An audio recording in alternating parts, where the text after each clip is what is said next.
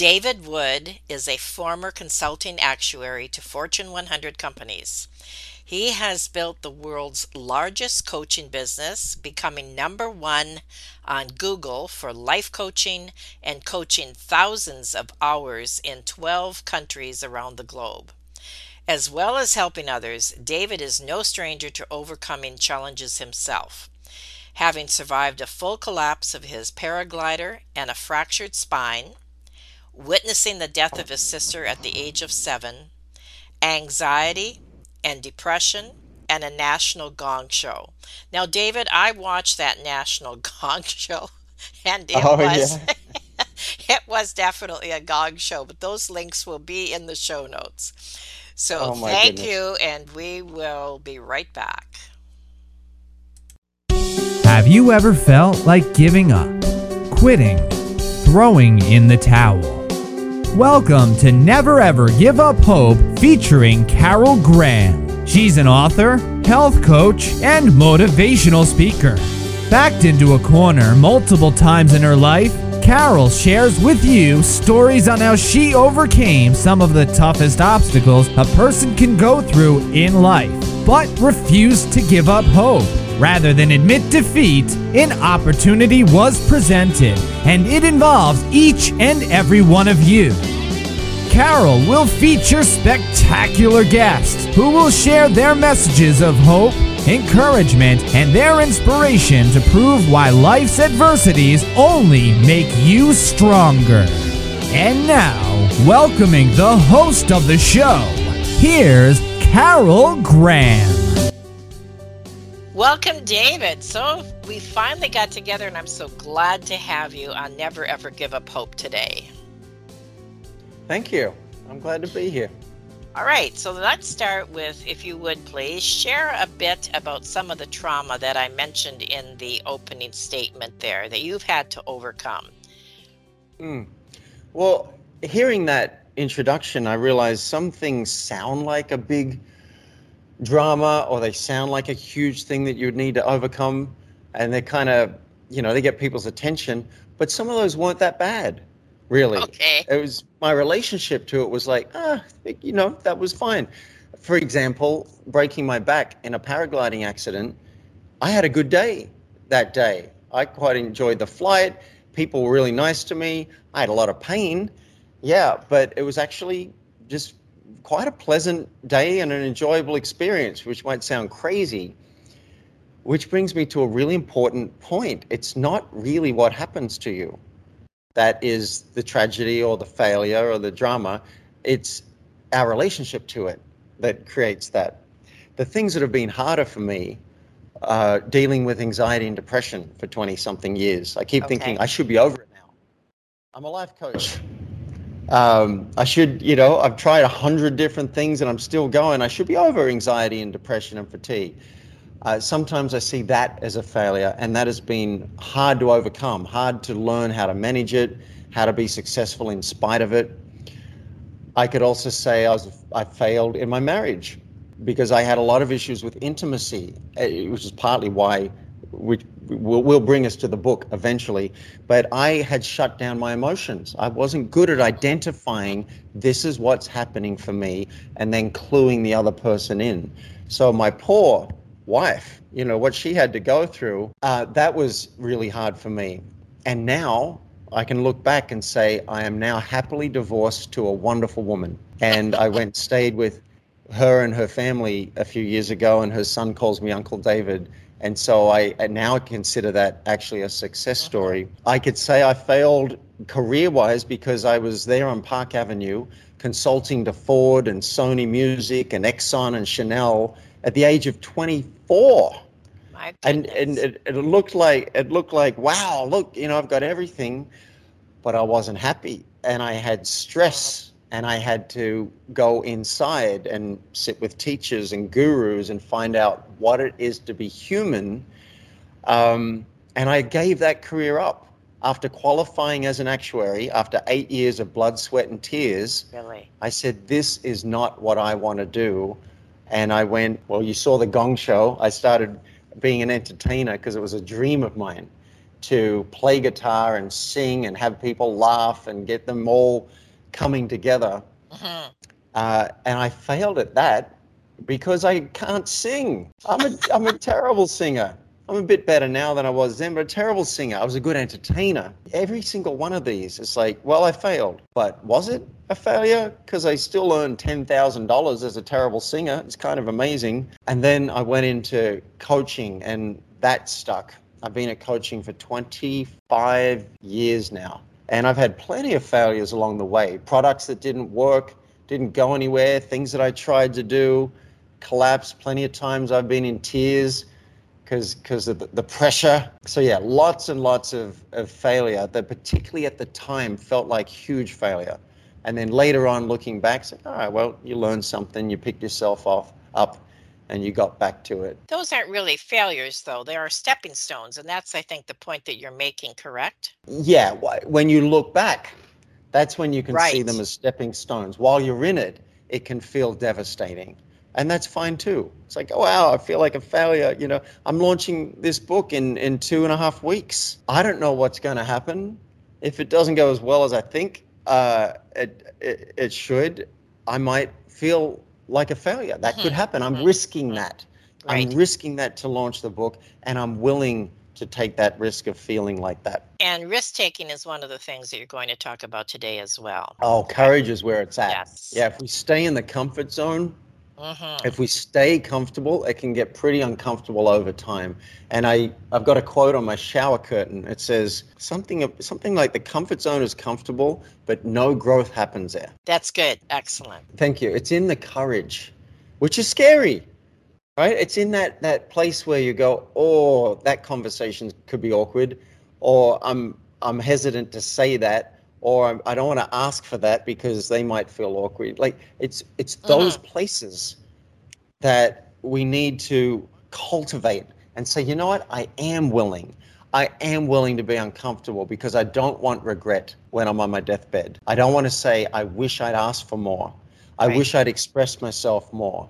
I wish I'd said that doesn't work for me. I wish I'd said I love you. No, let's have those conversations now might be uncomfortable. One thing that, that I say in the book is you can choose the discomfort of wearing a mask or the discomfort of telling your truth. One of these has far greater upside. Along with that, one of the statements that you made was no matter who you are or what you do, you are the most lovable when you are transparent. Yeah. The way I w- grew up, is is by thinking if I'm really successful and if I don't show any weakness and I show look I got it all together, then people are going to love me. Well, that doesn't seem to be how it actually works.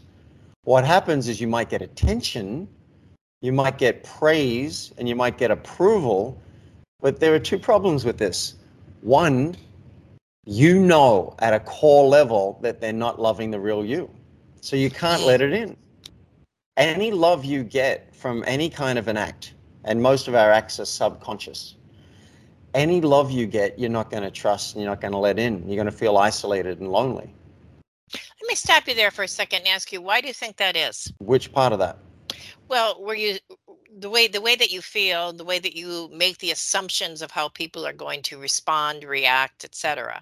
Well, we see people who are successful and they seem to get opportunities like money and and praise. And you look at us as celebrities, like, oh man, I wish I had that life or that rich person. I think early on, maybe it was who I was hanging out with, but as a kid, if I if I was vulnerable and shared, say that I was angry, I prob- I might have gotten in trouble. If I shared that I was sad, I, I might have gotten in trouble for crying. So unfortunately, you know, we, most of us didn't grow up in an environment that encouraged mm-hmm. sharing of of our real selves. Like, hey, how are you feeling right now?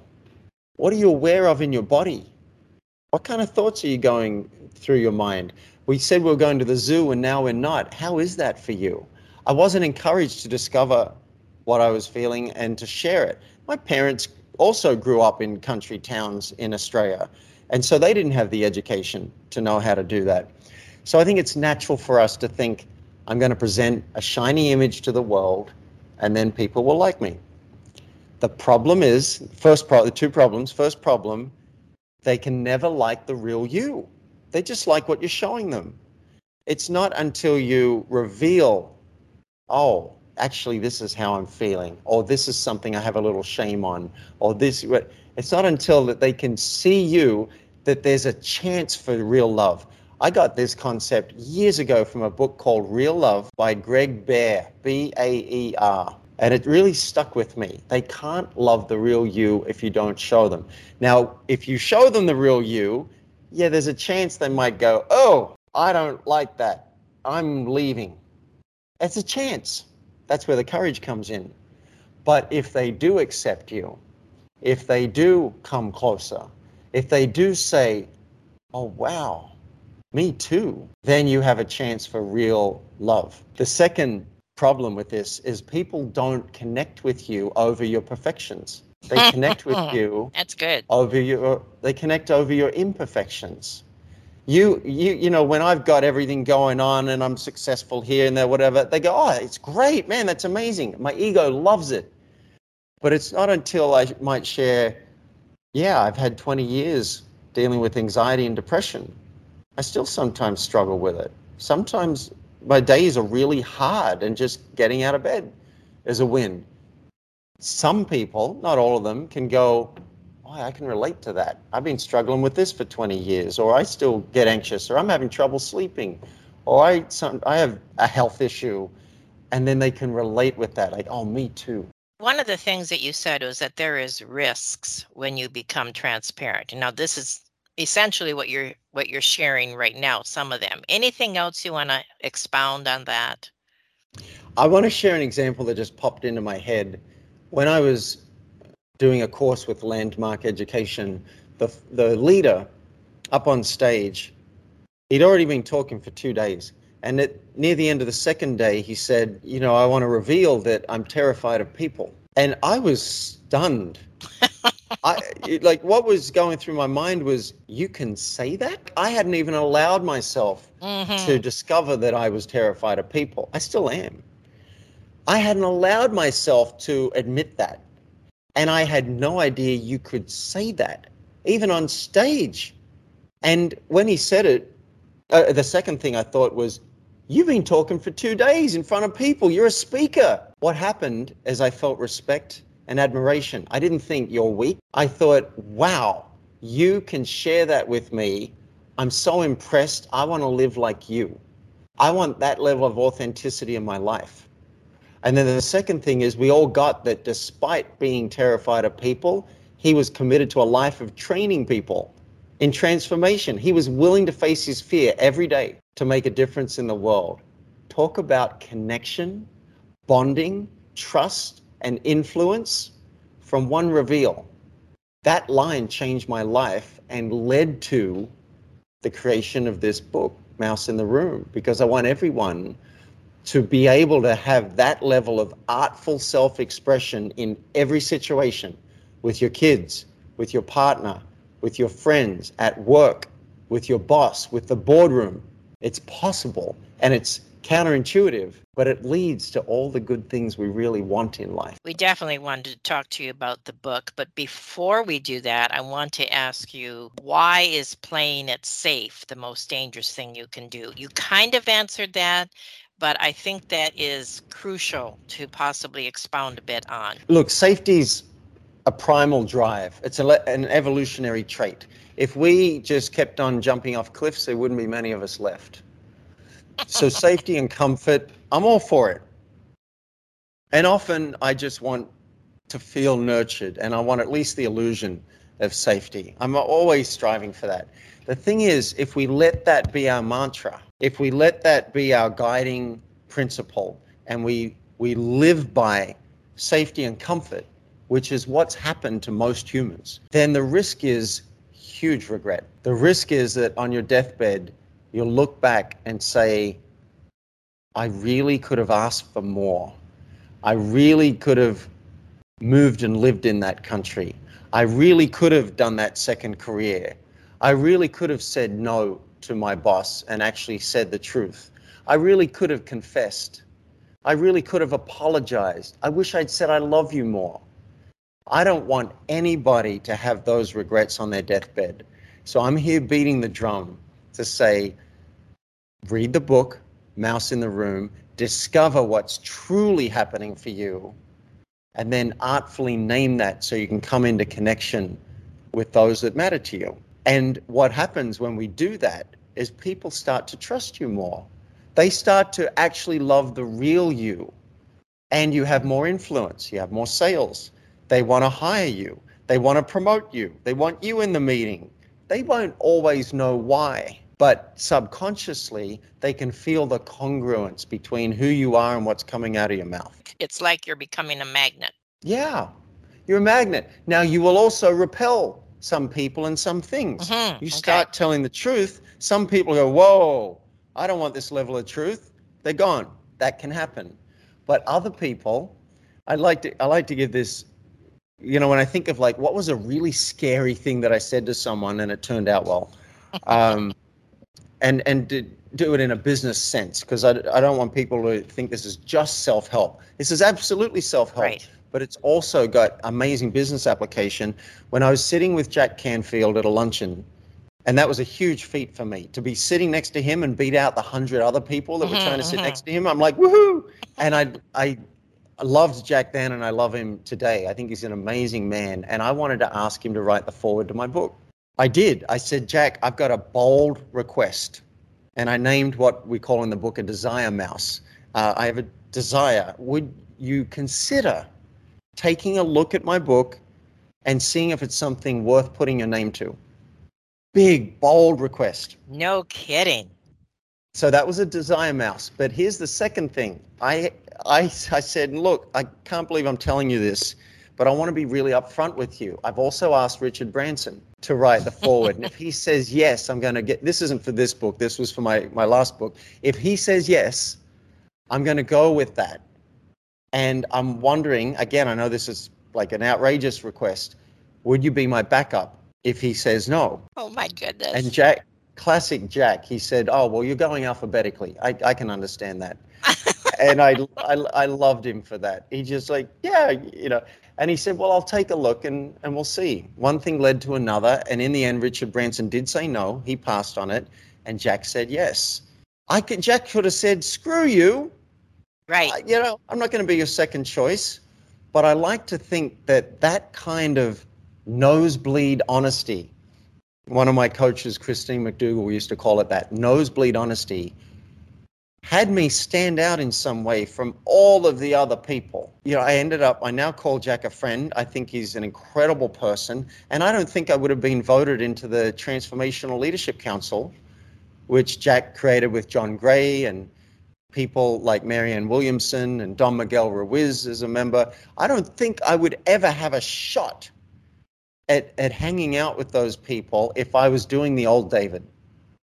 The old David from before this book, Mouse in the Room. The old David from, I'm just going to present the shiny thing. I'm just going to impress you, and you're going to love me because of that.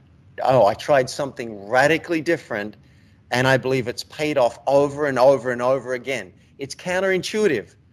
You need some faith. But Mark Manson said, the more you try to get people to like you, the less they will. And I firmly believe that. So try this. Now, I'm not saying just go and blurt everything out to everybody. No. I'll show you in the book when to name a mouse, when not to name a mouse.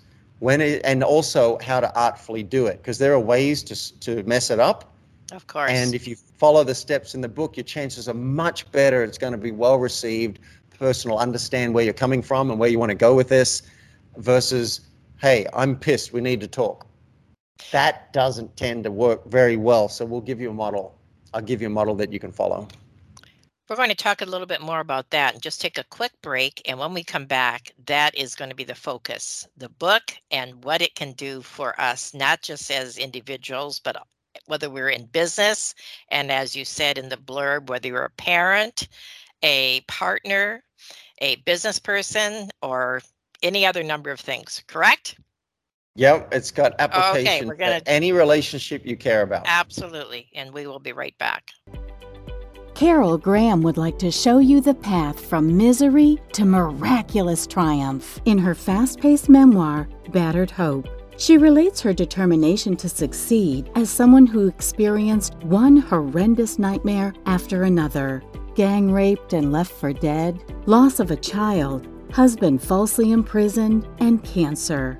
Nothing could break her tenacity or faith. No matter what you face heartache, loss, suffering, or injustice Carol will illustrate how she became a victor the same way you can. The secret is to never, ever give up hope. Order your copy at Amazon or batteredhope.blogspot.com. Well, this has certainly been exciting listening to you so far, David, and I know that you have a lot more to share. And one of the things that is going to be exciting for all of us is to hear about the book because the name is intriguing. No question mouse in the room because the elephant isn't alone. I mean, that grabbed my attention immediately, and I'm sure it's grabbing attention potentially of millions, correct? This is the goal. exactly. without, without this title, I don't think I would have written the book. It's it's the title that allows people to go, oh wow, mm-hmm, there's a mm-hmm, mouse mm-hmm. in the mm-hmm. room. I didn't even know about the mice in the room. So it's it's Thank you. I'm glad you said All right, so you run with it. Explain it, whatever you want to share. Okay, great. So it's called Mouse in the Room because the elephant isn't alone. We all know about the elephant. You see it, I see it, no one's saying anything. Well, yes, you should address the elephant in the room. I think it's sad. And it's a real statement about our culture that so many elephants mm-hmm. get unnamed you know, maybe the meeting's going 20 minutes over and everyone's sitting there thinking, God, I can't wait to get out of here. And the, and the person running the meeting doesn't even say anything. That's an elephant. You know, no one's hmm. addressing the elephant. We should do that. And we could have called the book Address the Elephant in the Room, but we didn't because many creatures in the room are much more subtle. It's not just about the elephant. Let's start with the elephant. But what about what you're feeling? What about what you're thinking? You might have an emotion, something might be going on with your body. There's so much going on with us that never makes it out into the light of day. These things are mice. So we called it, you know, I called it, uh, instead of elephant in the room, I called it mouse in the room because I want people to get there's a bunch of stuff going on with you that maybe the other person's got no idea about. That's a mouse. Mm. Some of the mice are huge. Some it could be a confession from something you did 10 years ago. I coached a client on admitting to adultery 10 years after the fact. Really? And it was incredible. Changed her life.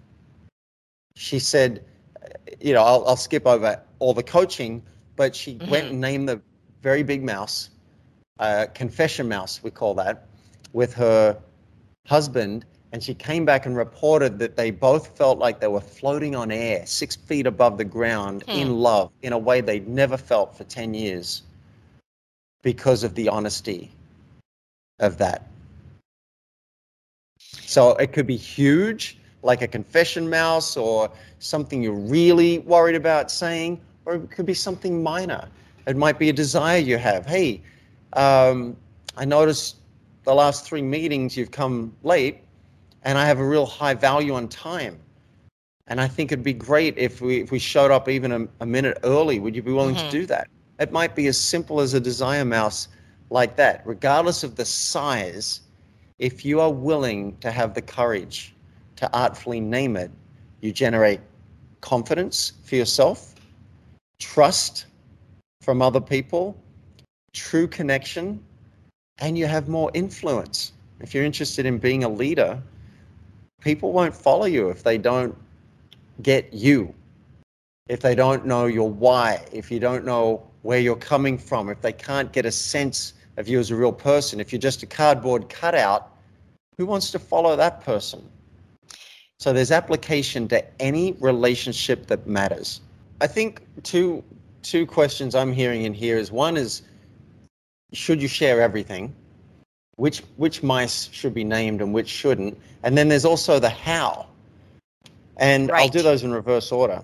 So with the how, you know, and we we outline a, a, a very simple three-step process called the 3D process in the book. With the how, you're not going to go to the person and say, you know, you really talk too much. That's making a universal statement That's like Right. you, like you are God declaring how this is Mhm, out in the mhm. world, and that's debatable. That person could debate that and probably would. They might get defensive. What you do want to do is share your experience. Now, I'm skipping over some steps. You'll you'll get consent. Hey, there's something I want to bring up because uh, I feel like it's getting in the way of me feeling closer to you, or you know, it's kind of uh, having me keep myself back at a bit of a distance, and I'd like to talk about it because I, I want us to work together really well. Do you have a couple of minutes now? The person says yes. Now you got consent. And then instead of like you do this, it might be I find sometimes in our meetings I'm wanting to say more. I'm Mhm. wanting to speak, and it doesn't feel like there's a natural gap for me to jump in, and I don't want to uh, interrupt you and offend you. And so I wanted to bring it up and see what you thought about that. Is there a way I could do that to chime in more? Should I interrupt? Um, what do you think about it? You notice, hopefully, I hope everyone noticed, I didn't say you do X. Yes. I talked about me. I'm wanting this, and I'm not finding a, a natural gap. Now, yeah, they might they might get oh yeah, they might even say, yeah, I do talk a lot. I get excited or whatever. So they might share their mice in response, and you get to talk Mhm, about okay, mhm. great. Well, what could I do? What's some language I could use if I feel like you've made the point, uh, or I've got something that feels important and I want to jump in? What could I say? Some language I like to use. Uh, which is you can totally go and steal this. Can I pause you? Hmm. May I pause you? Is wonderful. Most people say yes. Um, or may I interrupt? Also works. May, Yes. may I interrupt or may I jump in at this point? Some people just, maybe I'm doing it now. They keep going and you've got something, let them know. May I do that? But it's good to talk about it Yes. and and and set up the context for it so when it happens they understand what's going on versus just launching into it and hey look for advanced mouse whisperers sometimes that can work too i i was with a, a- an acting partner yesterday doing a- an acting scene and he was kind of on a roll working out some things and he was saying them out loud and i wanted to jump in and then i waited and then I waited and I waited. That would be a moment I could have just said, Hey, may I jump in? I've got something on this. And he could have Mhm. said, Actually, let me finish this. And then yes, or yeah, go. So, so simple. But many of us make it a big thing in our head instead of just working out, oh, what is going on for me? And then what would be an artful way to name this mouse, too? We don't want to create a train wreck.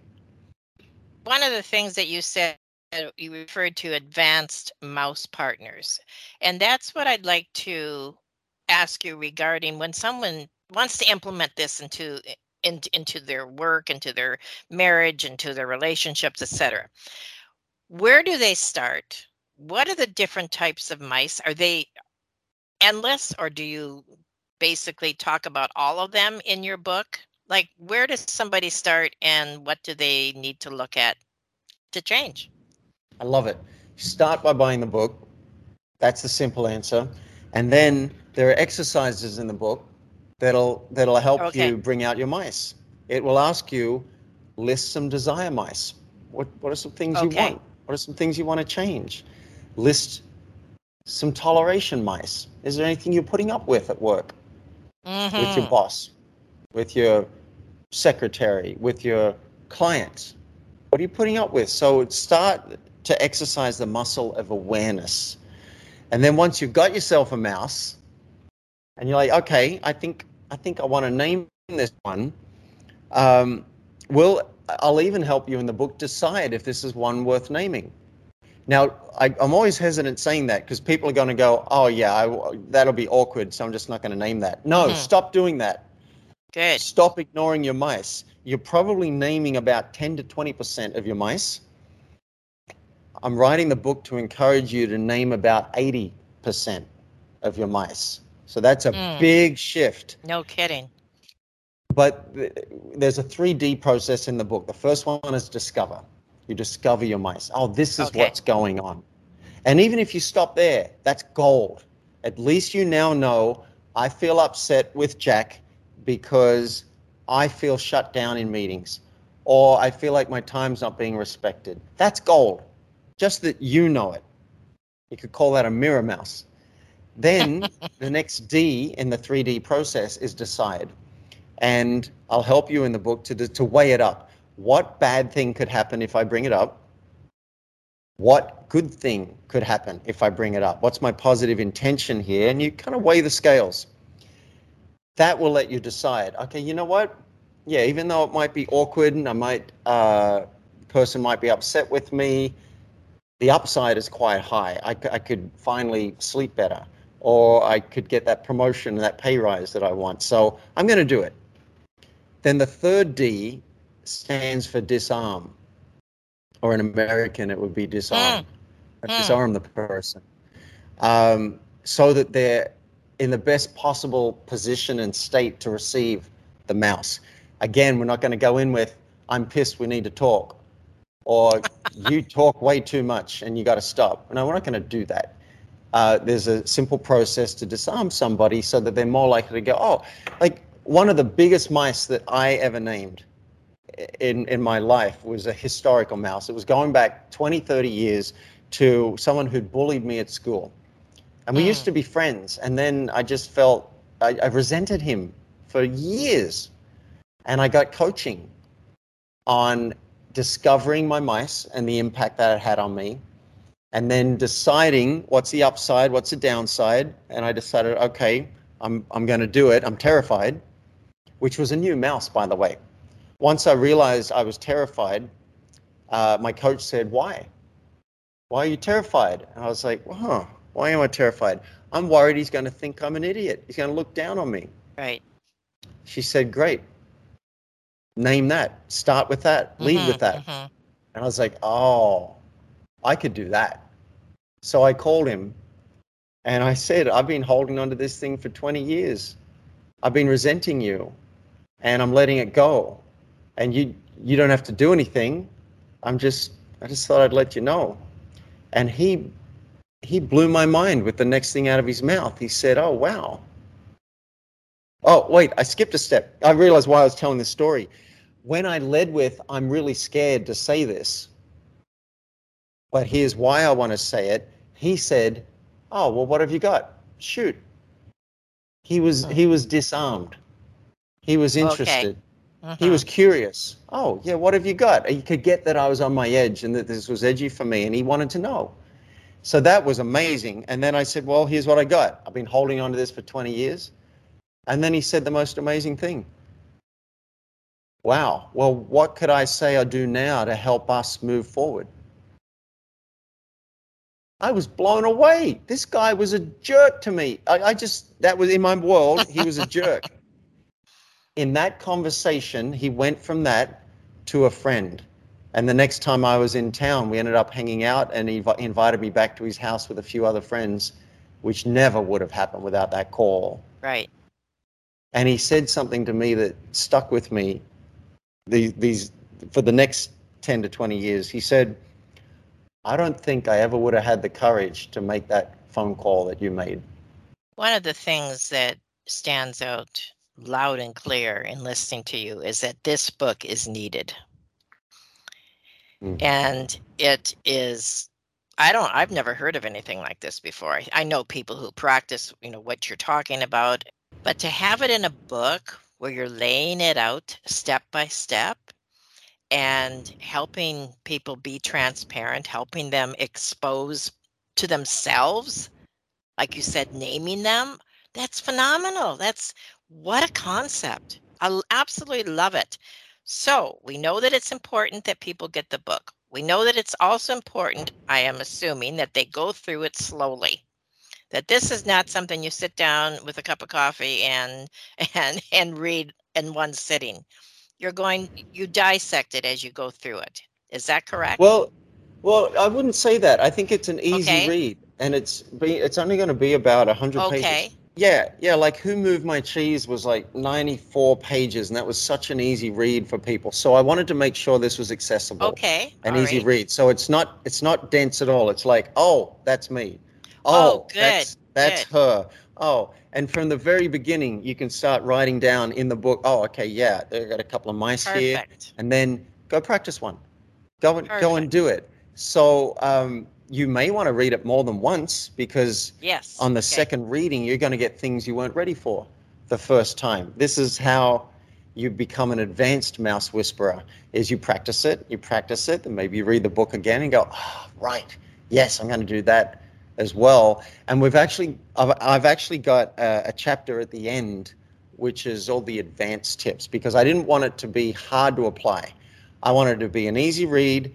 Go and practice this right now. And when you're ready, you read chapter eight, which is like the, the nuances and the extra things that you can bring in when you're ready to do that. That was deliberate.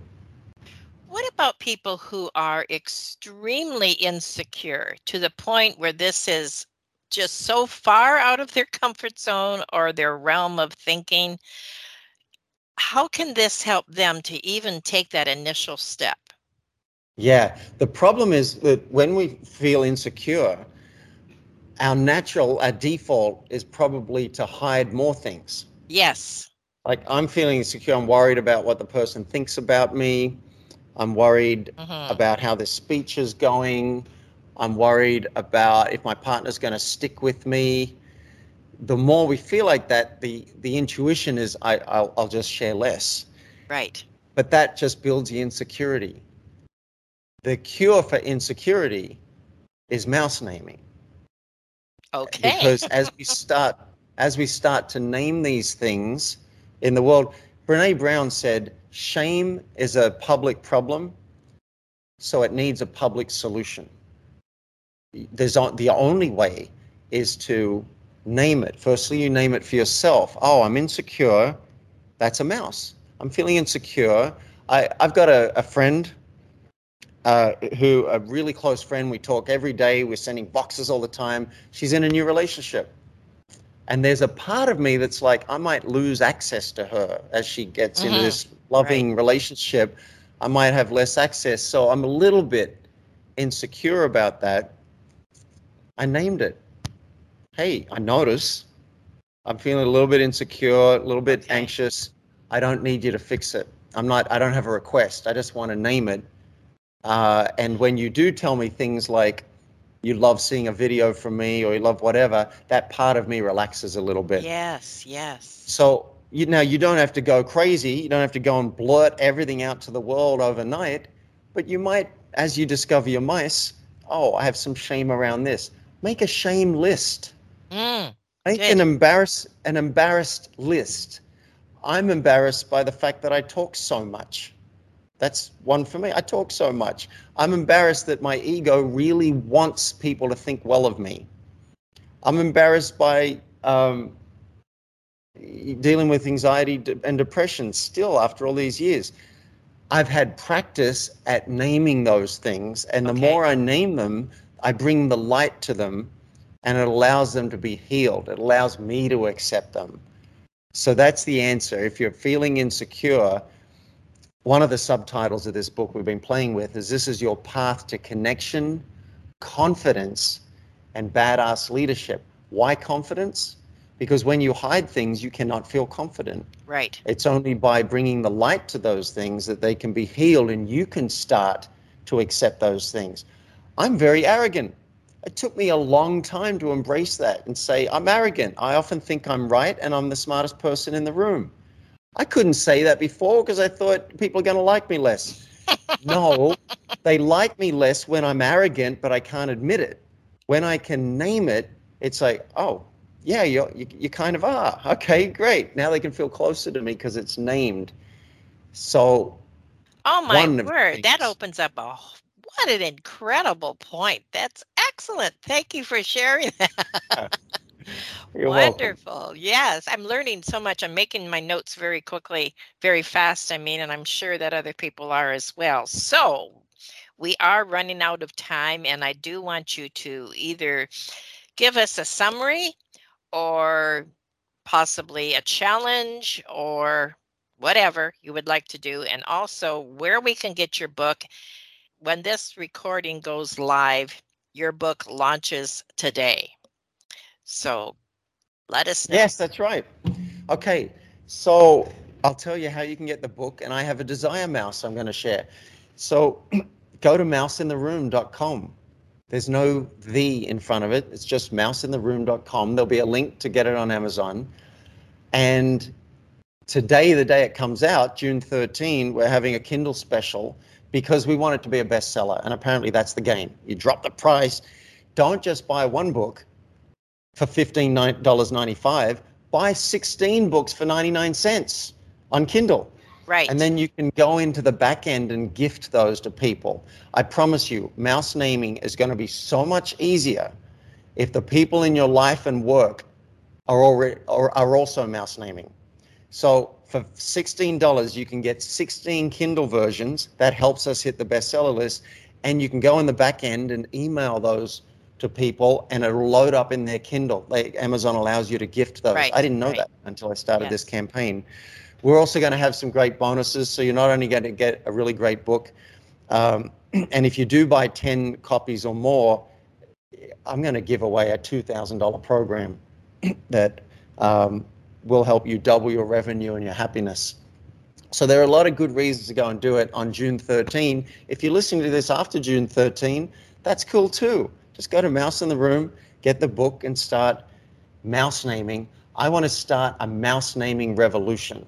I love And that. so we're doing the bestseller campaign. And then if you believe the book is worth it, and only if you believe it's worth it, if you believe it deserves a five star review, come back a day after you bought the book and leave that review so other people can can be enrolled in like, oh, maybe I should get this as well. And it also helps the bestseller campaign. Share it on social media. Hey, I just got this book. Go and get your version and let's start mouse naming. so we want this to be a household concept. Yes. Well, I never heard of it before, and I'm sure glad I did. And that's that's the bottom line, Hugh. was so well said. I want to just pull that clip out and put it somewhere. There you go. I agree. Mouse in the room because the elephant isn't alone. Available today. And anything you want, anything else, David, that you would like to say in closing? It's been a pleasure. Carol, thank you. And I thank you. I know of 100 people right now today that need this book. Thank you. Thank you for listening to Never Ever Give Up Hope, featuring Carol Graham. Did you know that most people succeed because they are determined to? Quitting was never an option. Carol loves your comments and will respond to each one.